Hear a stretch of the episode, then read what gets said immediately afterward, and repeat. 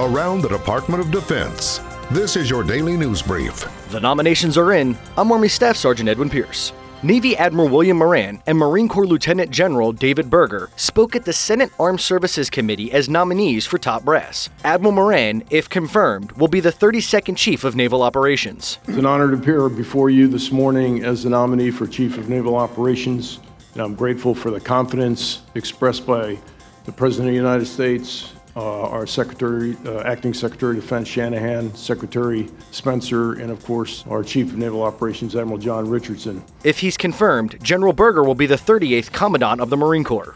I am grateful to this committee for your resolve and your unwavering support for our service members and, as the ranking member Reed said, for their families. Our men and women in uniform need to know that their nation is fully behind them and your actions reflect that steadfast support. The Middle East Strategic Alliance is a security partnership between Gulf Cooperation Council nations, including Bahrain, Kuwait, Oman, Qatar, Saudi Arabia, and United Arab Emirates, with the addition of Jordan and Egypt announced in May of 2017. Deputy Assistant Secretary of Defense for the Middle East, Mick Mulroy, said building up such partnerships is critical to stability. The intent, he said, is to work together with Gulf Cooperation Council partners to make them more effective so the United States can best defend itself and stabilize the region. Secretary Mulroy also said there's no intent for the cooperation to include a requirement to defend, such as in an Article 5 of the NATO Treaty, which says an attack on one member is considered an attack on all.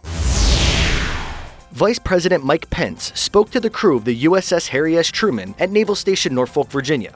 It really is an honor to stand before all of you here at the largest naval base in the world. To stand before men and women who step forward to serve in our all volunteer Navy, serve in a cause greater than yourselves, to consider others' lives more important than your own. It is a noble calling, and you've answered the call in the cause of freedom, and you have the respect and gratitude of the American people. The crew enjoyed the opportunity to hear from their vice president. That's your DoD News Brief, and I'm Army Staff Sergeant Edwin Pierce. You can find more stories about your military at defense.gov and by using the hashtag KnowYourMil.